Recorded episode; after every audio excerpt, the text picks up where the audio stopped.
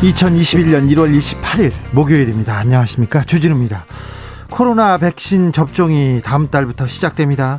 코로나 전담병원 의료진부터 아, 백신 접종을 시작하고요. 11월까지는 전 국민이 집단 면역 형성을 만들겠다 이렇게 목표로 하고 있습니다. 정부는 현재 5,600만 명분의 백신을 확보했고요. 2천만 명분 구매 계약 눈앞에 두고 있습니다. 우리는 언제쯤 백신을 맞을 수 있을까요? 보건복지부 백신 담당자에게 직접 물어보겠습니다. 갑자기 담배값 인상 문제가 인터넷을 뜨겁게 달구고 있습니다. 일부 보도에는 담배값 8천원으로 인상된다는 이야기가 흘러나왔는데요. 나경원 전 의원 이 시국에 담배값 인상이냐 너무 가혹하다 이런 의견을 밝히기도 했습니다. 담배값, 서주값 인상되나요? 이 내용 팩트 체크 해보겠습니다.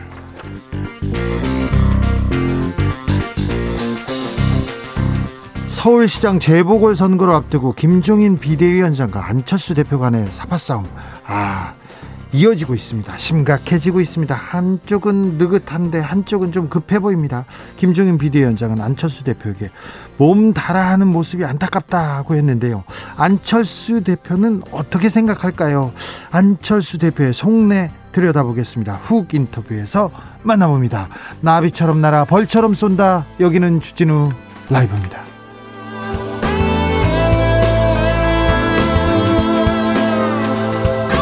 오늘도 자중자의 겸손하고 진정성 있게 여러분과 함께 하겠습니다. 날이 춥습니다. 바람이 많이 불어요. 내일은 엄청 춥다고 합니다. 그러니까 단단하게 따뜻하게 입으셔야 되고요. 피해 없으시도록 각별히 아, 조심하셔야 됩니다. 마지막 마지막은 아니겠지만 그래도 아, 이번 추위만 넘기면 그래도 좀 따뜻해질 거예요. 자, 힘내시라고 저희가 프리미엄 비타민 음료 모바일 쿠폰 드리고 있습니다. 오늘도 신청하시고 내놔라. 하고 받아가십시오. 샵 9730 짧은 문자 50원 긴 문자는 100원입니다. 콩으로 보내시면 무료입니다. 그럼 주진우 라이브 시작하겠습니다.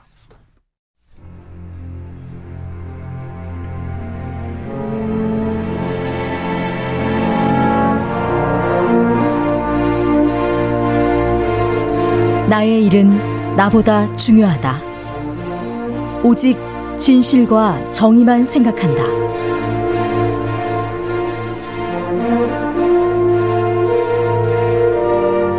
탐사 보도 기자 외길 인생 20년. 주진우 기자와 오늘도 함께 흔들림 없이.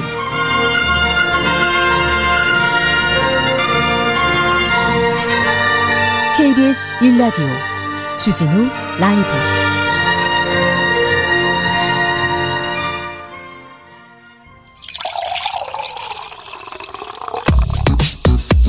진짜 중요한 뉴스만 쭉 뽑아냈습니다. 줄 라이브가 뽑은 오늘의 뉴스 주스. 정상근 기자 어서 오세요. 안녕하십니까?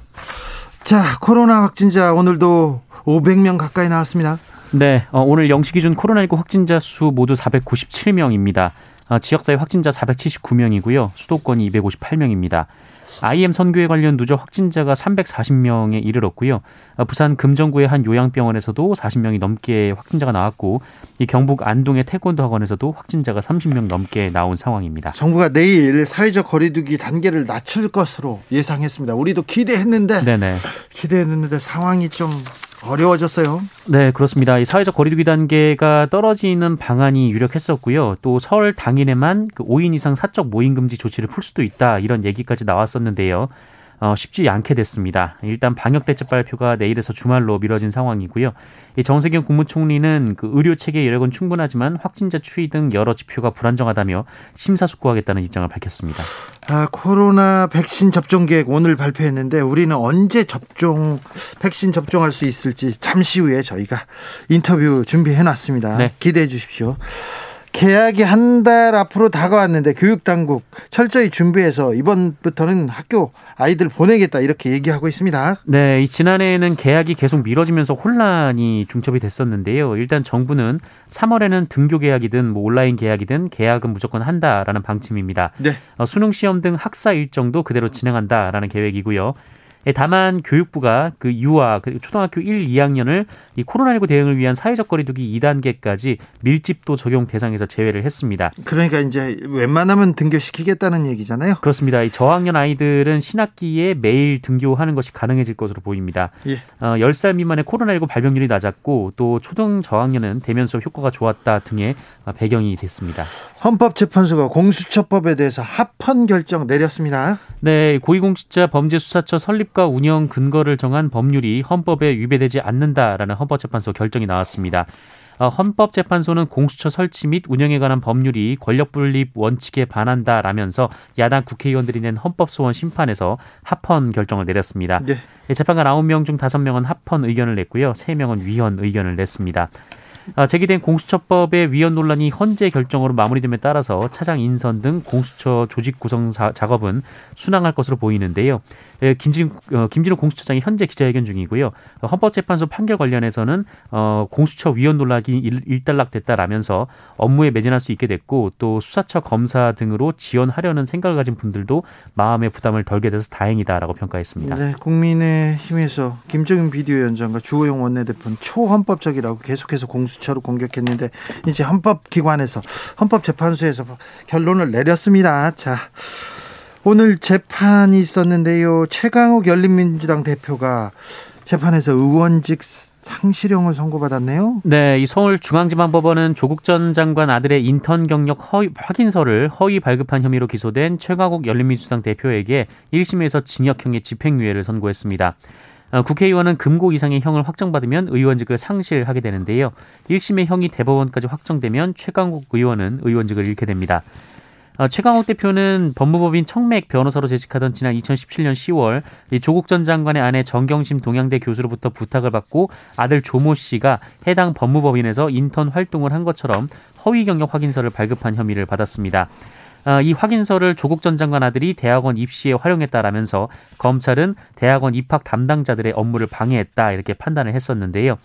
아, 재판부는 인턴 경력 확인서는 9개월간 매주 두 번 총 16시간을 근무했다라고 기재되어 있는데 어, 그렇게 따지면 한 번에 평균 12분에 불과하다라면서 대학원 입시 과정에서 학업, 학업 성적이나 영어 성적에서 차이가 나지 않으면 인턴 경력 유무가 합격 당락에 영향을 미치는 정도가 클 수밖에 없다라고 밝혔습니다. 최강욱 대표는 즉각 항소했습니다. 무소속 김병욱 의원도 오늘 재판이 있었습니다. 의원직 상실형 선고받았습니다. 네, 1심에서 당선 무효형인 벌금 150만 원을 선고받았습니다. 아, 김병욱 의원은 지난해 지난해 3월 21일 이 국민의힘 전신인 미래통합당 소속의 박명재 전 국회의원 사무실에서 확성기를 이용해서 지지를 호소하며 사전 선거 운동을 하고 또 선거 기간 문자 메시지 발송비를 선거비로 회계 처리하지 않은 혐의로 기소가 된 바 있습니다. 김병욱 의원은 저기 어, 국민의힘에서 지난 1월에 탈당했어요. 성폭력 의혹이 있다면서 탈당했습니다. 경북 포항을 지역구로 하고 있는 어, 무소속 의원입니다. 네. 김병욱 의원은 또 다른 동명이인의 다른 의원도 있는데요. 경북 포항 남구를 지역구로 하고 있습니다. 고민정 더불어민주당 의원을 후궁이라고 후궁에 비유했던 조수진 국민의힘 국 힘 의원 아, 논란이 많았는데 결국 사과했어요. 어제까지는 강경하게 버텼는데요. 네, 그렇습니다. 국민의힘 조수진 의원은 이 고민정 의원이 선거 과정에서 정권 차원의 지원을 받았다라면서 이 조선시대 후궁이 왕자를 낳았어도 이런 대우는 받지 못했을 것이다라고 SNS에 썼습니다. 어, 그러자 더불어민주당은 역대급 성희롱성 막말이라면서 어, 조수진 의원의 사퇴를 요구했고 또 윤리위원회에 제소를 했는데요. 이 국민의힘 일각에서도 말이 지나쳤다라는 지적이 나왔습니다. 선을 넘었다고 얘기했죠. 네, 이에 조수진 의원은 오늘 자신의 SNS에 비유적 표현이 여성 비하의 정치적 논란거리가 됐다는 자체가 가슴이 아프다라면서 어, 본인의 비판이 애초 취지와 달리 논란이 된 점에 유감을 표하며 고민정 의원께도 미안하다라고 사과를 했습니다. 미안하다고 사과를 했는데 앞에다가 비유적 표현이 여성 여성 비하의 정치적 논란거리가 됐다는 게 가슴 아프다. 이거 여성 비하의 비하 발언으로 지금 지적받을 만한 일을 했어요. 기자 출신인데 그거 잘 아실 텐데 또 이렇게 또 앞에다 이렇게 달았네요. 조수진 의원 오늘 또 다른 일로도 사과했습니다. 네, 어제 서부지법에서 벌금 80만 원을 선고받았는데요. 이 직후 법정에서 어, 나왔는데 이 질문하는 취재진의 언성을 높였습니다. 이 조수진 의원은 후궁 논란에 대한 질문에 본질을 훼손하는 것이다라면서 어, 제가 뭐가 문제냐라고 반문을 했었는데요. 아, 이 과정에서 다른 기자가 휴대폰으로 조수진 의원을 촬영하자 어, 구경 오셨습니까? 이거 지워라며 언성을 높이고 기자의 손에 있던 휴대폰을 강제로 낚아채서 보좌관에게 건넸습니다. 요즘은 인터뷰할 때 휴대전화를 이렇게 들이대거든요. 녹음하려고. 네네. 근데 그걸 뺏어갔다는 건 아니에요. 맞습니다. 조수진 의원은 오늘 입장문을 내고 어, 명색이 본인이 기자 출신인데 현장 취재 기자들께 너무 큰 신뢰를 범했다라면서 어, 고생하는 기자님들 처지를 헤아리지 못하고 너무 오래 기다리게 했고 해서는 안 될 행동을 했다고 사과했습니다. 명색이 기자 출신인데 후궁 발언 또 이런 또 발언 은 조금 말이 좀 안 됩니다. 좀 비판받아 좀 마땅한 것 같습니다. 네. 속보 전해드립니다. 김진욱 공수처장이 조금 전에 대한변협 부회장을 역임한 판사 출신 여운국 변호사를 공수처 차장으로 임명 제청했습니다. 여운국 변호사 판사 출신입니다. 주호영 국민의힘 원내대표가 자신으로부터 성추행을 당했다고 주장한 기자를 고소했어요. 네, 앞서 인터넷 매체 뉴스프리조는 주호영 원내대표가 지난 20일 당사 엘리베이터 안에서 자사 여성 기자의 가슴을 만지는 성추행을 했다라고 보도했고요. 보도하고 아, 이 보도를 하고 그다음에 고소하지 않았었나요? 네, 뭐 고소 여부는 아직 확인되지는 않았습니다만 네. 이 서울의 소리가 당시 엘리베이터 CCTV 영상을 공개했습니다. 어, 주호영 원내대표가 질문을 위해 엘리베이터 안에 들어오는 기자를 미는 과정에서 어, 이제 신체에 손을 댔다라는 건데요. 어, 뉴스프리존 기자는 밀치는 과정에서 손이 코트 안으로 들어와서 뭐 신체를 움켜쥐었다 이렇게 주장을 했고 네. 어, 이에 국민의힘 유정아 변호사는 업무방해, 주거 침입, 퇴거 불응 등 위법 행위에 대해서 일괄 고소한다고 입장을 밝혔습니다. 네. 어, 한편 이와 관련해서 김용민 더불어민주당 의원이 어, 신속하게 조사해서 합당한 조치를 취해야 한다라며 이 주호영 원내대표의 대응을 촉구했었고 진해원 서울 동부지검 부부장 검사가 당시 영상 캡처본을 SNS에 올렸는데요. 어, 주호영 원내대표는 이 두 사람에 대해서도 고소할 것이다라고 밝혔습니다. 어, 국민의힘 유정화 변호사가 업무 방해, 주거 침입, 퇴거 불응 등 위법 행위에 대해서 일괄 고소한다고 했는데 기자가 당사 엘리베이터에 갔는데 업무 방해고 주거 침입인가요? 퇴거 불응인가요? 이 부분 좀, 좀 이해가 잘 안 되네요. 아, 그리고 주호영 원내대표가 그 기자를 기자를 고소하는 부분이 지금 처음으로 뉴스화 됐습니다. 네네. 이 부분도 조금 그 전에 있었던 사건과는 좀 다른 것 같습니다. 음, 6.15 남북 공동 선언 실천 어, 북측위원회 6.15 선언 을 하고 나서 남과 북이 이제 공동으로 잘 실천하자 이렇게 위원회를 꾸렸어요. 네네. 근데 거기에서 남측 위원회 메시지를 보냈습니다. 굉장히 아, 기쁜 소식입니다. 네, 6.15 공동선언 실천 남측위원회는 오늘 전날 열린 2021년도 총회 개최를 기념해서 북측위원회가 축전을 보냈다라고 밝혔습니다. 네. 예, 남북 간 대화가 단절된 상황에서 북측으로 온 메시지라 관심을 모으고 있는데요. 이 북측위는 서면 축사에서 어, 위원회 전체 성원에게 뜨거운 연대적 인사를 보낸다라면서 어, 남측위는 내외의 반통일 세력의 악랄한 도전과 세계적인 보건 위기 속에서도 자주 통일 운동을 줄기차게 벌여왔다라고 평가했습니다. 굉장히 오랜만에 온 소식이에요? 맞습니다. 지난해 1월 1일 신년 축전 이후 약 1년 1개월 만인데요. 어, 그동안 양측은 이 남북 공동선언이 발표됐던 6월 15일 그리고 광복절, 뭐14 남북 정상 선언 등을 기념해서 축사나 연대사를 주고받아 왔습니다만 지난 해에는 이 같은 교류가 없었습니다. 한편 남측이는 어제 총회에서 한미 연합 훈련 중단을 위해서 총력을 다하기로 했습니다. 자, 후쿠시마 원전 아직도 방사능 유출되는 것 같아요. 아직도 고성 고농도 방사능이 검출된다는 뉴스가 나왔습니다. 네, 동일본 지진이 발생한 지 10년이 지났는데요. 꼭 10년 지났어요. 거의 거의. 맞습니다. 어, 3월이었으니까요. 네. 당시 쓰나미로 방사능이 누출된 후쿠시마 원전은 현재 폐쇄 작업을 앞두고 있습니다.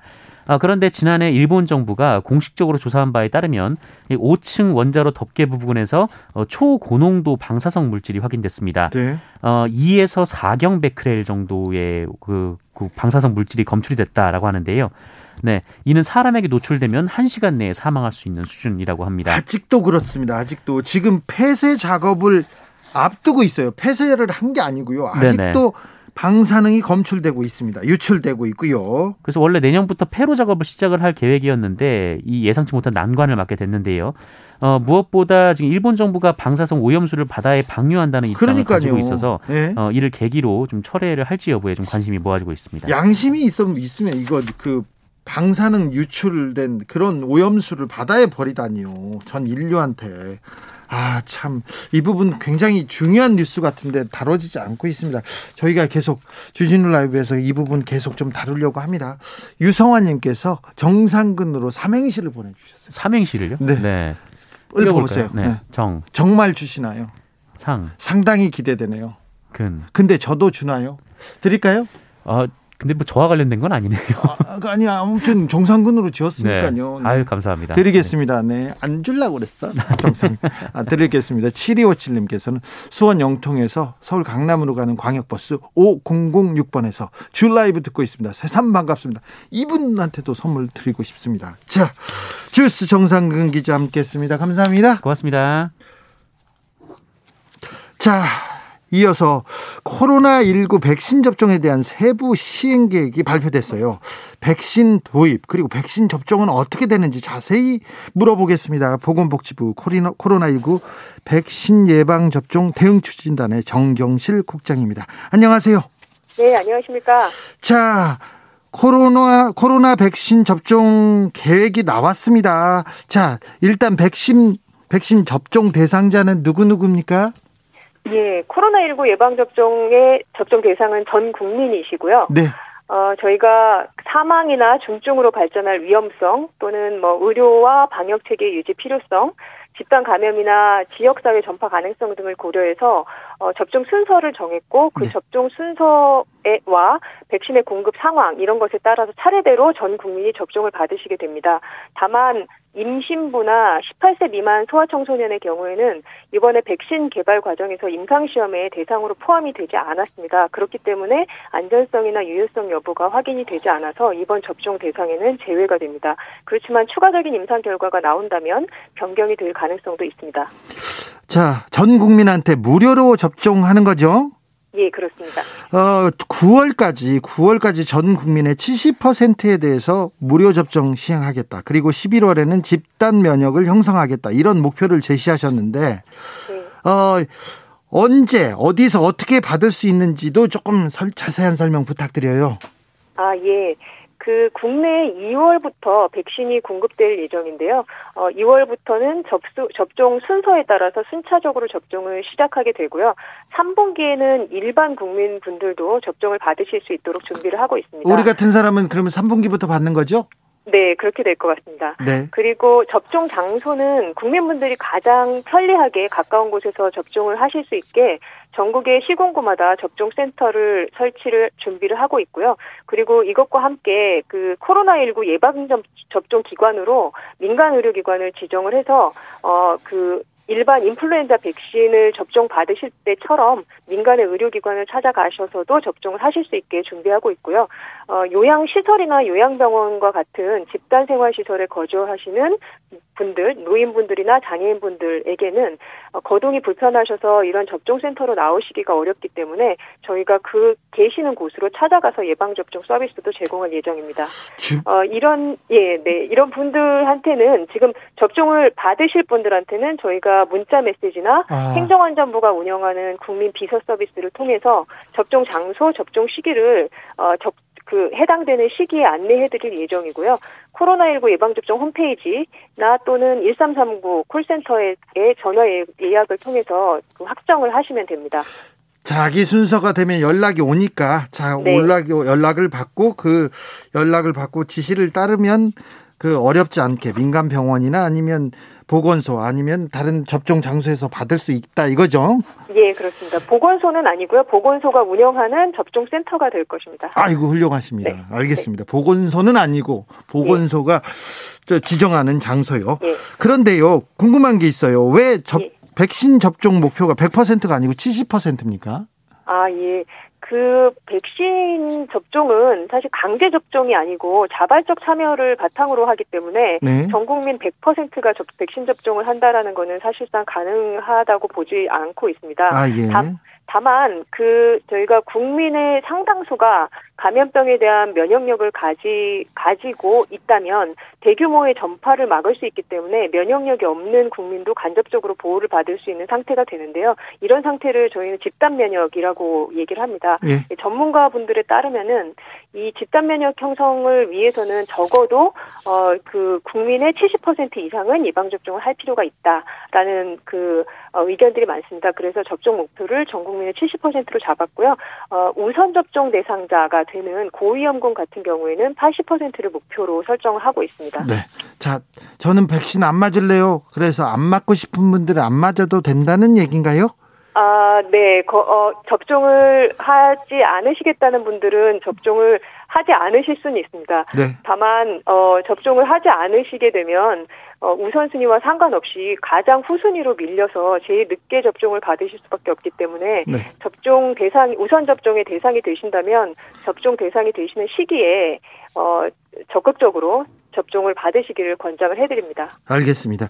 자, 예방 접종 순서는 어떻게 됩니까? 순서를 정한 또 이유가 있을 텐데요.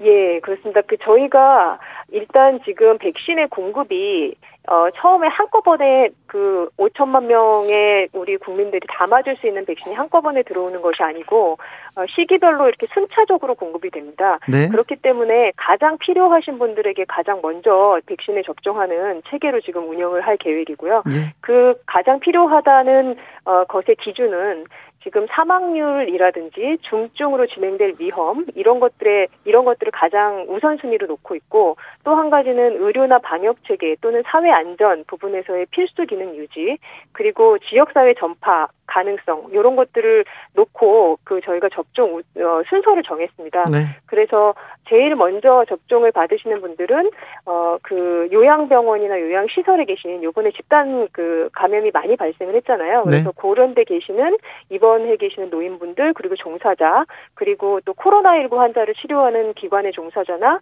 고위험 의료기관 이 어, 가장 선순위에 있으시고 예. 이렇게 집단으로 생활하시는 분들의 어,를 우선순위에 놓고 먼저 접종을 해드리고 그리고 일반, 일반적인 성인 만성질환자나 일반 국민으로 확대해 나갈 예정입니다. 일단은 요양병원이나 시설에 계시는 노인이나 의료 종사자 그리고 코로나 치료 종사자나 고위험 의료기관 종사자들 먼저 맞고 네. 그 다음에 일반인 중에서도 좀 만성 질환자들 먼저 맞고 그 다음에 일반인들 맞는다 이렇게 보면 되겠죠. 예, 그렇습니다. 저기 그런데 또 우리나라 분들이요. 우리나라 국민들 중에 좀 브랜드 좋아하시는 분들이 좀 있어요. 그래서 네. 저는 화이자 백신 맞고 싶어요. 저는 아스트라제네카가 좋아요. 이렇게 이렇게 백신을 선택해서 맞겠다 이런 사람 꼭 있을 것 같은데 이 어떻게 네. 합니까?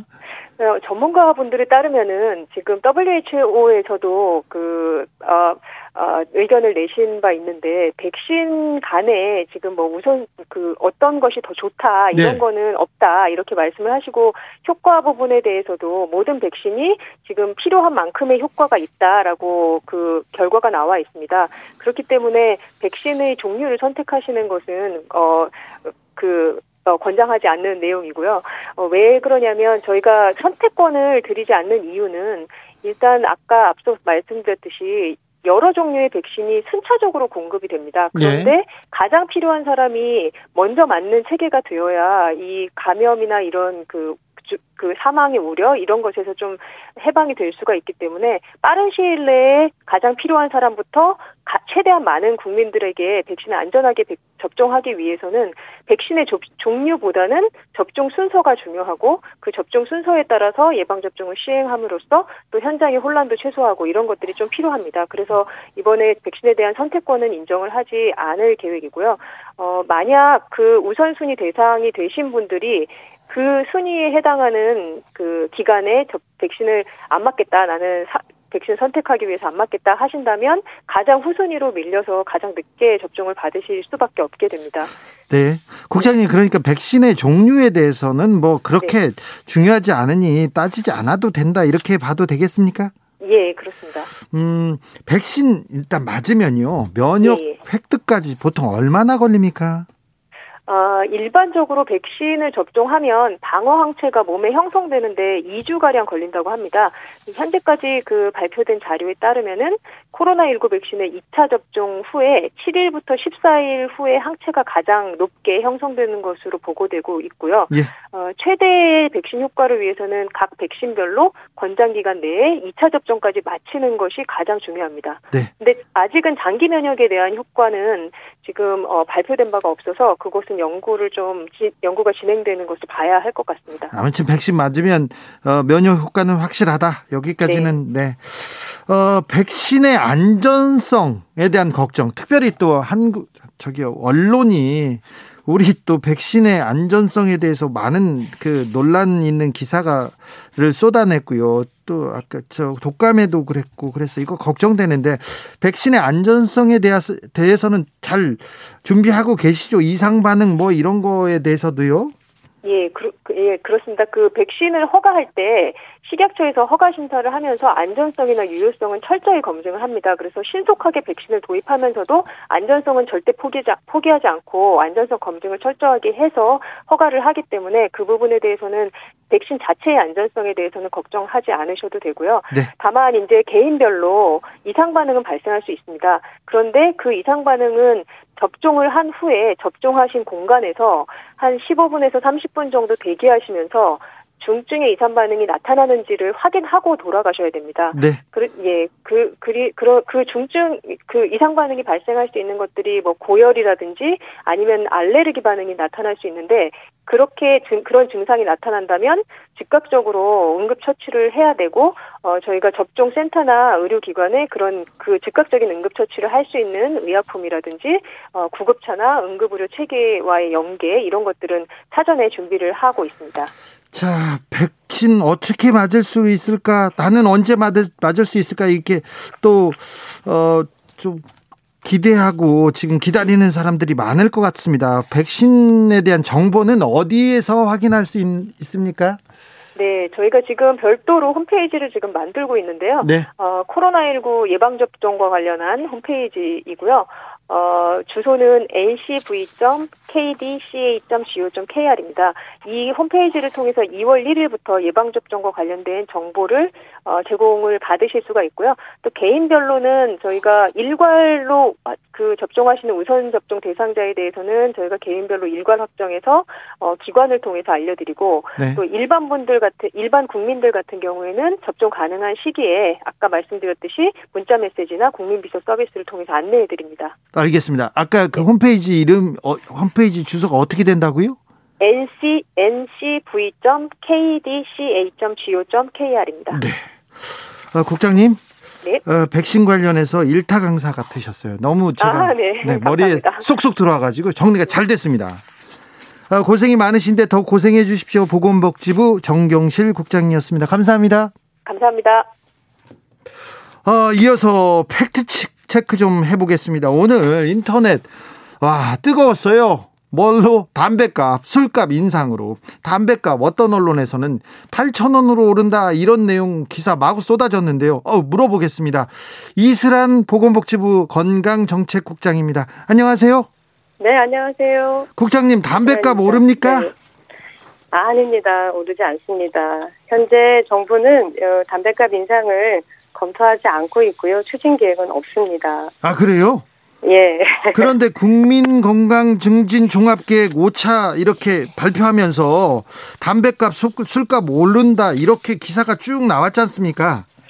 예, 그 제가 어제 요거를 제 5차 국민 건강 증진 종합 계획을 발표를 했고요. 예. 이제 하면서도 말씀을 드렸습니다만 이제 이 계획은 앞으로 10년간에 정부가 지향해야 할 이제 건강 정책을 이제 발표를 한 건데요. 네. 요 안에는 뭐 과제가 28개 과제가 있습니다. 다른 얘기 많이 했더라고요. 건강 네, 얘기도 맞습니다. 하고 뭐 식품 네, 얘기도 하고. 네. 예. 건강 뭐 인센티브도 있고 뭐 친화기업 인증제도 있고 다양한 게 있는데요. 이제 그 중에 금연 분야에 예.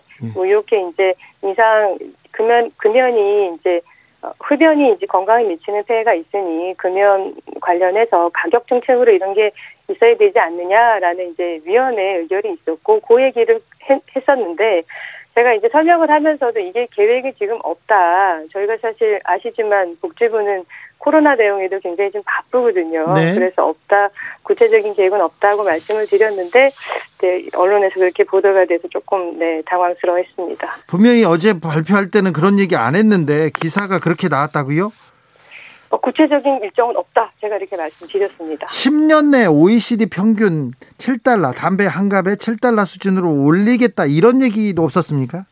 아닙니다. 그거는 이제 종합 계획 안에 방향성으로는 있어요. 아, 방향은 그런데 네, 아직 네, 올릴 네. 계획은 없다 이렇게 보면 술값도 네, 말씀드린 대로 이거는 10년 계획이잖아요. 예. 네, 네. 술값도 안 올림 안, 안 오르나요? 네, 술값은 안 오릅니다. 예, 이것도 진짜 이거야말로 저희가 술은 지금 부담금을 부과하고 있는 품목이 아닙니다.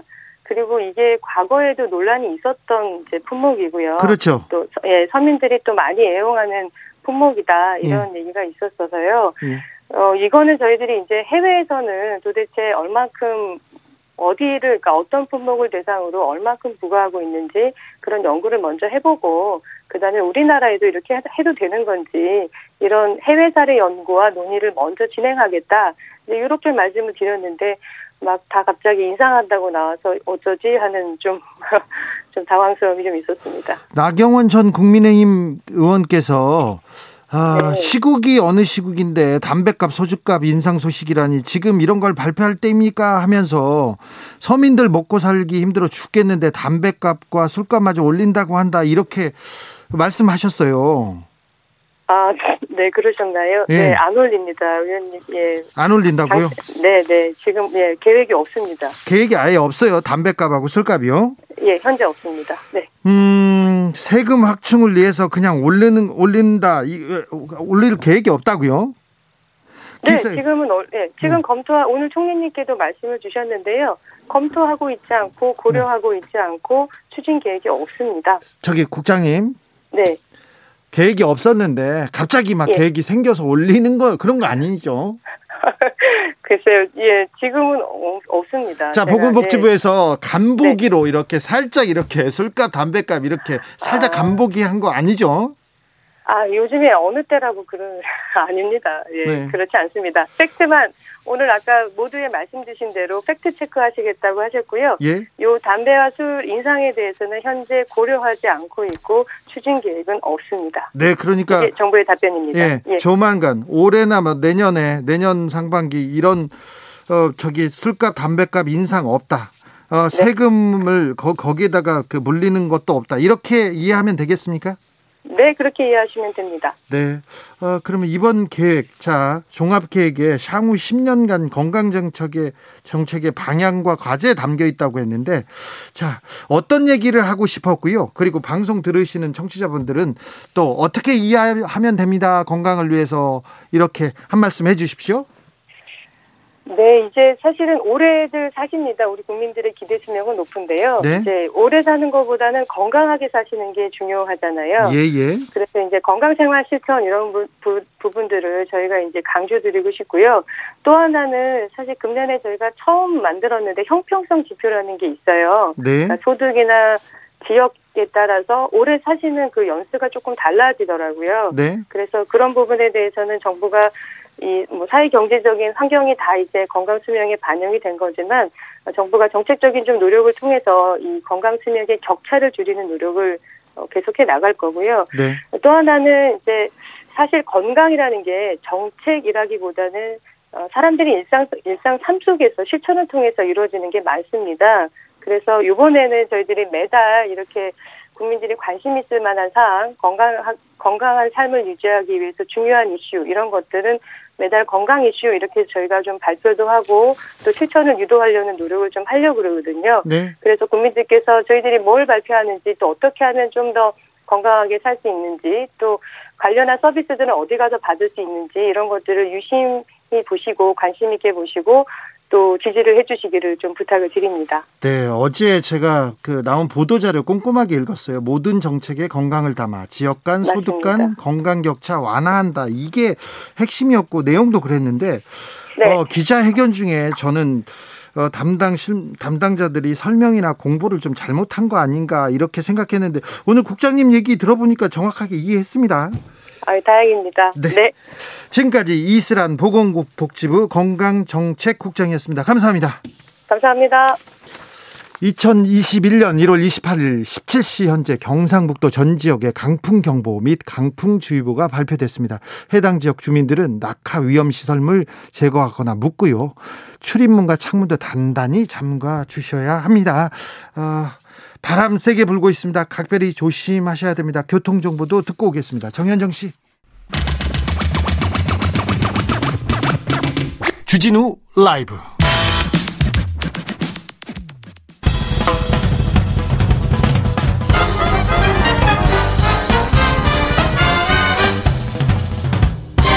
훅 인터뷰.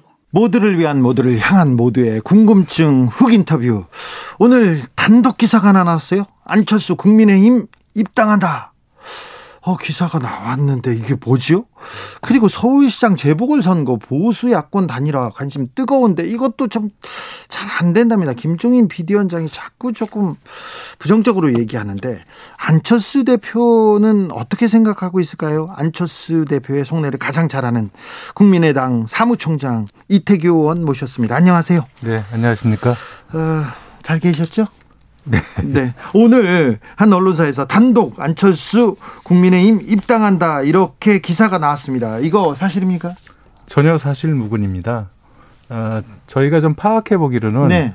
아마 안철수 대표가 국민의힘에 좀 입당하기를 바라시는 분들이 상당히 있습니다. 아하. 예, 그분들이 아마 네. 어, 추측해서 네. 이렇게 좀 흘린 것 같다고 저희가 그렇게 좀 파악하고 있습니다. 그래서 당에서 공식적으로 사실무근이고 어, 허위 보도라고 어, 언론에 예, 공식적으로 이렇게 밝혔습니다. 아니 땐 굴뚝에 연기 나는 거 아니냐 하면서 이거 간 보는 거 아니냐 이렇게 생각하는 사람도 있는데요. 저는 이제 그렇기 때문에 그렇게 되면 자꾸 아, 입당한다 이런 잘못된 기사가 나가고 어, 안 대표는 그 사실무근이나 이런 것이 반복되면 예. 안 대표에 대한 이제 피로도가 높아지는 거거든요. 그렇죠. 예, 저는 혹시라도 그런 것을 노리는 분이 계신다면 저는 정말 잘못된 정치를 하고 계신다 이 말씀을 분명히 드리고요. 네. 좀 단일화는 반드시 해야 됩니다. 어떤 방식으로든지. 네. 다만 그것이 시민들이 관심 갖고 공감 속에 해야지만이 시너지 효과가 나는 거기 때문에 네. 그런 부분을 안철수 대표께서 굉장히 잘 인식하고 계신다 이런 말씀을 좀 드리겠습니다. 자, 안철수 대표가 단일 단일화를 하겠다고 이렇게 서 있는데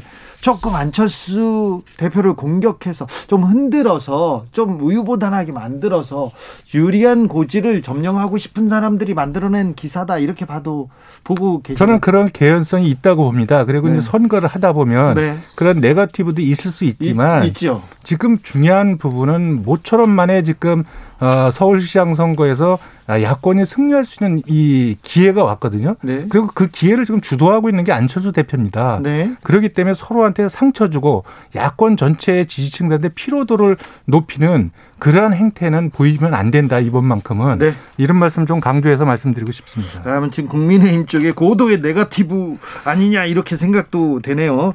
자 안철수 대표는 야권 단일화 해야 된다. 그리고 그 논의도 시급하게 해야 된다. 시간이 많지 않다 이렇게 촉구하고 있습니다.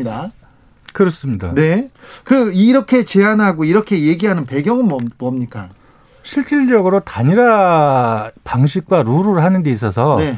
굉장히 시간이 바로 뭐 합의를 볼 수도 있지만 만약에 관점의 차이가 발생이 된다면 그것을 그 간극을 좁히고 절충점을 만들었는데 시간이 얼마나 걸릴지 아무도 모릅니다. 그렇죠. 그러기 때문에 경선은 경선대로 하고 지금 2월 한 달 동안 실무 협상을 통해서 단일화 방식과 룰을 하게 되면 네. 만들게 되면 어쨌든 지금 단일화 불발을 또 걱정하는 목소리들도 있거든요. 그렇죠. 네. 그런 야권 지지층들 좀 안심시킬 수 있고 또 그, 그렇게 하다 보면 실질적으로 그 단일화의 관심도 계속 유지할 수 있으면서 오히려 야권 후보들의 비전 경쟁에 더 관심을 이끌어낼 수 있습니다.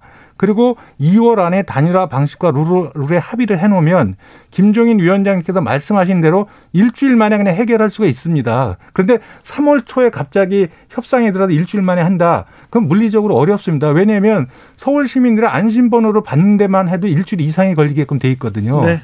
예. 그런데 아무튼 김종인 위원장이 야 일주일이면 단일화 할 수 있어요. 그러면서 지금 손을 내젓고 있어요. 그런데 안철수 대표께서는 관객 지쳐서 떠나면 나오나 이미영웅 와도 흥행 실패한다 계속 얘기하고 있습니다. 어찌 될까요? 어쨌든 지금 단일화에 대해서 야권 지지층들의 관심이 굉장히 크고 있죠. 예, 그리고 거기에 관심이 크고 그 기대를 갖고 있습니다. 네. 그 기대에 부응하는 정치적 노력들을 양당이 보여줄 필요가 있다. 이런 말씀을 분명히 드리고 싶고요. 예. 그래서 그런 관심을 계속해서 유지해 나감으로써 전체 야권 후보를 지지하겠다고 하는 현재 어떤 그 지형 형세 이거를 더 키워나가는 것이 어, 야권 모두한테 도움이 된다. 이것이 안 대표 생각입니다. 안철수 대표가 서울시장 당선될 경우 국민의힘에 입당할 가능성도 염두에 두고 있습니까? 그거는 입당 차원이 아니고요. 예. 안철수 대표가 야권의 단일 후보로 돼서 서울시장에 당선이 되면 네. 저는 야권 전체에 커다란 개편의 바람이 불어올 거라고 생각을 합니다. 네, 그런데 안철수 대표가 단일 후보로 대, 단일 후보가 되더라도 국민의 힘으로 들어가는 건 들어가서 선거를 치르지는 않겠다는 걸로 들립니다 지금. 지금 지난번에 그 경선 플랫폼을 오픈해 달라고 이야기한 거는 얘기했죠. 당적을 유지한 테 출마하고 싶다. 예. 이 말씀을 이야기한 겁니다. 예. 다만 입당을 하라고 하니 국민의 힘의 입장을 최대한 배려해서 그럼 그쪽의 룰과 방식에 따르겠다. 네. 다만 내 당적은 그대로 유지하겠다. 이것이 현재까지 안 대표의 입장입니다. 아 입장이요. 단일화를 단일화 실패를 좀 대비한 그런 플랜도 있습니까? 그거는 없습니다. 지금요? 예, 왜냐하면 이 단일화라는 것은 야권을 지지하는 국민들의 야당에 내린 지상 명령입니다. 예. 이걸 거부할 수 있는 사람은 아무도 없다고 생각을 합니다. 그런데 단일화가 안철수 대표의 과거를 보면 단일화가 안 될 거라고 하면서 김종인 비대위원장 굉장히 좀 부정적으로 보시는 것 같아요. 그거는 아마 김종인 위원장께서 옛날에 안철수 대표를 만나셨을 때 어떤 인상을 받으셨는지 모르겠지만 네. 어쨌든 이 단일화에 대해서 안철수 대표는 진정성을 가지고 최선을 다하고 있다. 예. 예 그리고 과거의 안철수 대표하고는 전혀 다른 안철수 대표다. 이 말씀을 분명히 말씀드립니다. 과거의 안철수와 지금 안철수는 전혀 다릅니까? 새 안철수입니까? 일단 제가 할 때는 어떤 국정이나 시정을 담당할 네. 어떤 역량의 축적 문제를 떠나서 네. 과거의 안철수 대표께서는 권력 의지가 없다 이런 평가들을 많이 받으셨어요. 예. 그래서 양보한다, 철수한다 이런 이제 잘못된 이미지들을 계속해서 반복해서 이렇게 아, 반대하는 사람들이 생산해냈는데 이제는 어떤 경우라도 그것이 합법적이고 공정한 방법에서 승부를 치르는 것이지 그 중간에 아, 사퇴하거나 철수하거나 양보하거나 이런 일은 없다. 이 말씀을 드리는 겁니다. 이번에 철수는 절대 없다. 그렇습니다. 네. 0337님께서 수많은 당원들의 지지로 결정된 제1야당 후보가 단일화해서 양보할 수 있습니까? 단일화라는 이유로 사퇴하면 당원들의 지지를 배신하는 것 아닌가요? 이런 의견도 주셨습니다. 그거 제가 답변 드리는데 네. 그거는 제1야당이 네. 좀더 넓은 사고를 가져야 됩니다. 그래서 네. 큰 정치할 생각을 해야 되는 거고 지금 여당의 유력 후보와 비교해서 이길 수 있는 후보가 안철수 대표밖에 없습니다, 지금. 네. 제1야당이 덩치는 크지만 네. 실제로 선거에서 경쟁력이 현저하게 떨어지고 있습니다. 이 부분을 제1야당의 당원분들께서도 잘 아셔야 되고 그래서 제1야당이 이기는 것이 중요한 것이 아니라 야권이 이기는 것이 중요하다. 이렇게 마음을 여셔야 야권한테 기회가 오고 정권 교체의 기회도 온다. 이 말씀을 좀 드리는 겁니다. 오세훈, 나경원 후보에 비해서 안철수 후보가 당선 가능성이 월등히 높다. 그렇습니다. 경쟁력 높다. 그렇습니다. 어떤 측면에서요? 그건 이미 10년 여론조사에서 드러났고요. 네. 예, 그리고 저희가 자체적으로 파악한 아, 자료에도 분명히 확연하게 나타나 있습니다. 자, 지금은 나경원 후보가 1위를 달리고 있으니 제일 야당에서는요. 나경원 후보보다는 안철수 후보가 뭐 이 점에서는 낫다. 어떤 점이 낫습니까? 아니 분명한 부분은 제가 한마디로 말씀드리면 안철수 대표는 현재 야권에서 가장 강한 후보입니다. 네, 뭐 여, 여론조사나 뭐 지지율만 보면 그렇죠. 네, 저는 그거 자체로 서울 시민들께서 서울시장 후보감은 안철수다 이렇게 많은 부분들이 거기서 공감을 갖고 계신다고 하는 것이 가장 중요하다고 봅니다. 왜 안철수겠습니까? 안철수가 이길 수 있으니까 안철수가 되는 겁니다. 지금은 그렇기 때문에 시민들께서 안철수 대표한테 힘을 더 몰아주시고 연초 여론조사에서 지금 1월 말에 저희가 파악한 자료는 격차가 더 벌어져 있습니다. 그런데 여론조사 지지율 이게 또 신기루 같기도 하잖아요. 그래서 그러한 그 정권 교체를 바라고 야권의 승리를 바라는 시민들의 열망을 잘 담아내서 끌고 갈 수 있는 야당의 예, 서로의 윈윈하는 전략이 필요하다 이런 말씀을 좀 드립니다. 자, 서울시장 안철수가 서울시장이 되면 서울을 어떻게 바꾸겠다. 안철수 후보만의 공약은 어떤 것들이 있습니까? 이미 뭐 어, 지난 연말에 그 백신 무료 접종을 포함한 그 방역 대책을 말씀을 드렸고요. 또 최근에 그 전문가들하고 오랜 토론권에 토론 끝에 74만 6천 호의 주택 공급 계획을 말씀드렸습니다. 그리고 모 경제지에서 아홉 분의 그 부동산 전문가들의 평가를 받으면 여덟 분이 안철수 대표께서 낸 주택 공급 계약이 가장 현실적이고 실현 가능성이 높다. 이렇게 호평을 해 주셨습니다.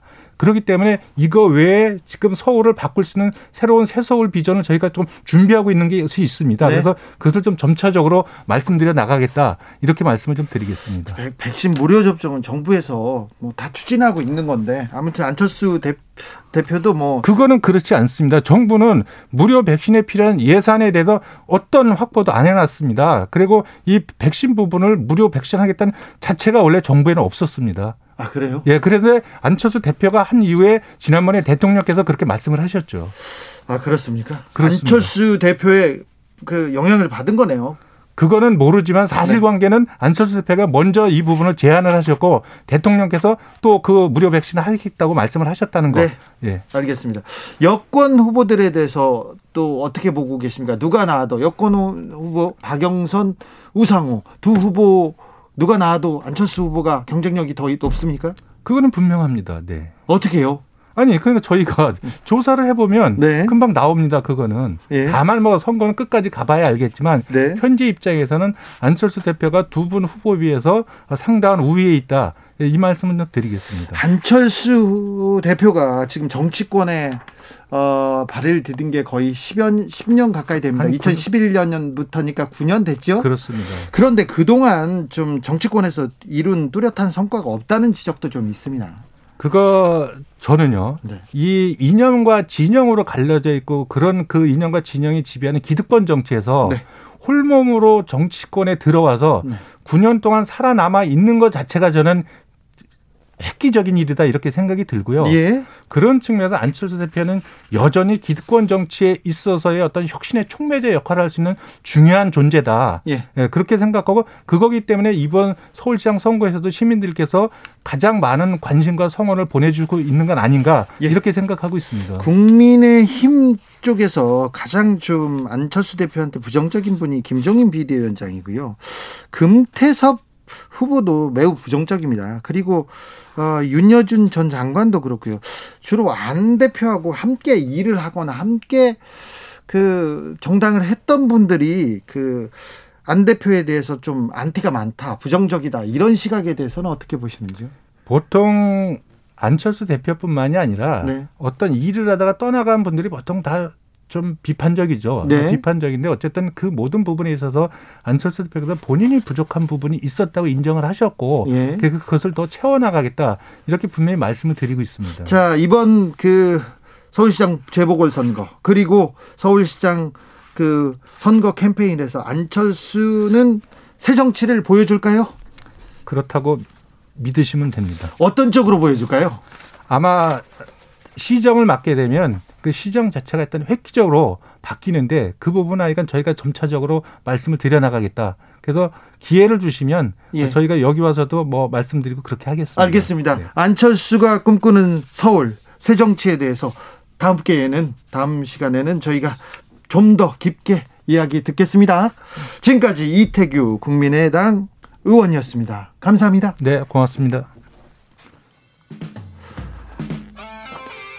장기와 얼굴들의 뭘 그렇게 놀래 들으면서 주진우 라이브 잠시 쉬었다가 6시에 돌아오겠습니다.